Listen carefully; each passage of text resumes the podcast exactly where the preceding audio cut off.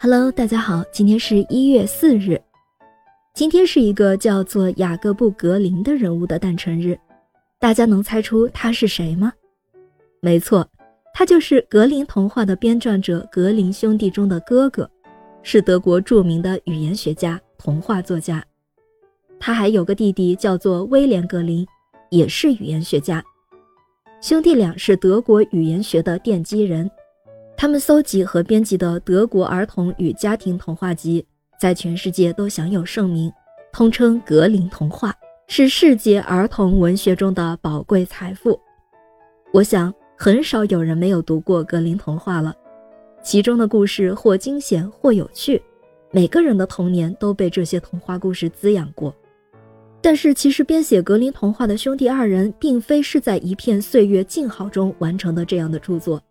他们也经历和参与过德国和欧洲的政治活动。格林兄弟生于莱茵河畔的哈瑙，父亲是一名小官吏。他们的青年时代是在拿破仑占领德国时期度过的。当时德国遭受异族侵略和强大的封建势力的双重压迫。他们兄弟大学毕业之后，埋头研究历史，在德国浪漫派作家阿尔尼姆和布仓塔诺河边的民歌集。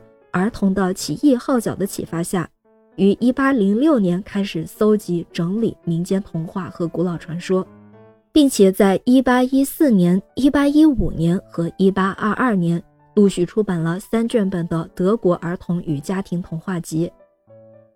1814年拿破仑战败之后，德国分裂状况十分严重，这使格林兄弟产生了政治必须改革的信心。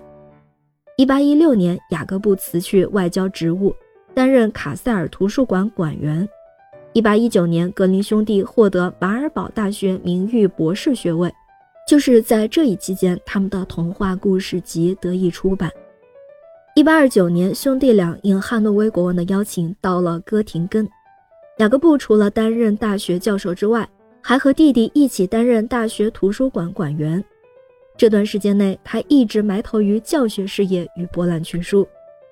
一八三七年，格林兄弟和另外五名教授因为写信抗议汉诺威国王破坏宪法而被免去教授职务。这七位教授被称为哥廷根七君子。格林兄弟随后回到了卡塞尔，在这个时期，他们又努力把研究历史遗产与人民对自由、民主、统一的要求结合起来。他们研究德国语言，编写了德语语法和德国语言史，还有未完成的德语词典这些研究工作，开创了研究日耳曼语言学的先河，也为德意志民族是一个统一的民族提供了论证。当然，格林兄弟最著名的作品还是格林童话。他们对民间文学发生兴趣，在一定程度上受到了浪漫派作家布伦塔诺和阿尔尼姆的影响。他们的童话一方面保持了民间文学原有的特色和风格，同时又进行了提炼和润色，赋予他们以简朴、明快、风趣的形式。这些童话表达了德国人民的心愿、幻想和信仰，也反映了德国古老的文化传统和审美观念。那听完今天的故事，你是否更清楚格林兄弟以及格林童话的诞生背景了呢？感谢您的收听。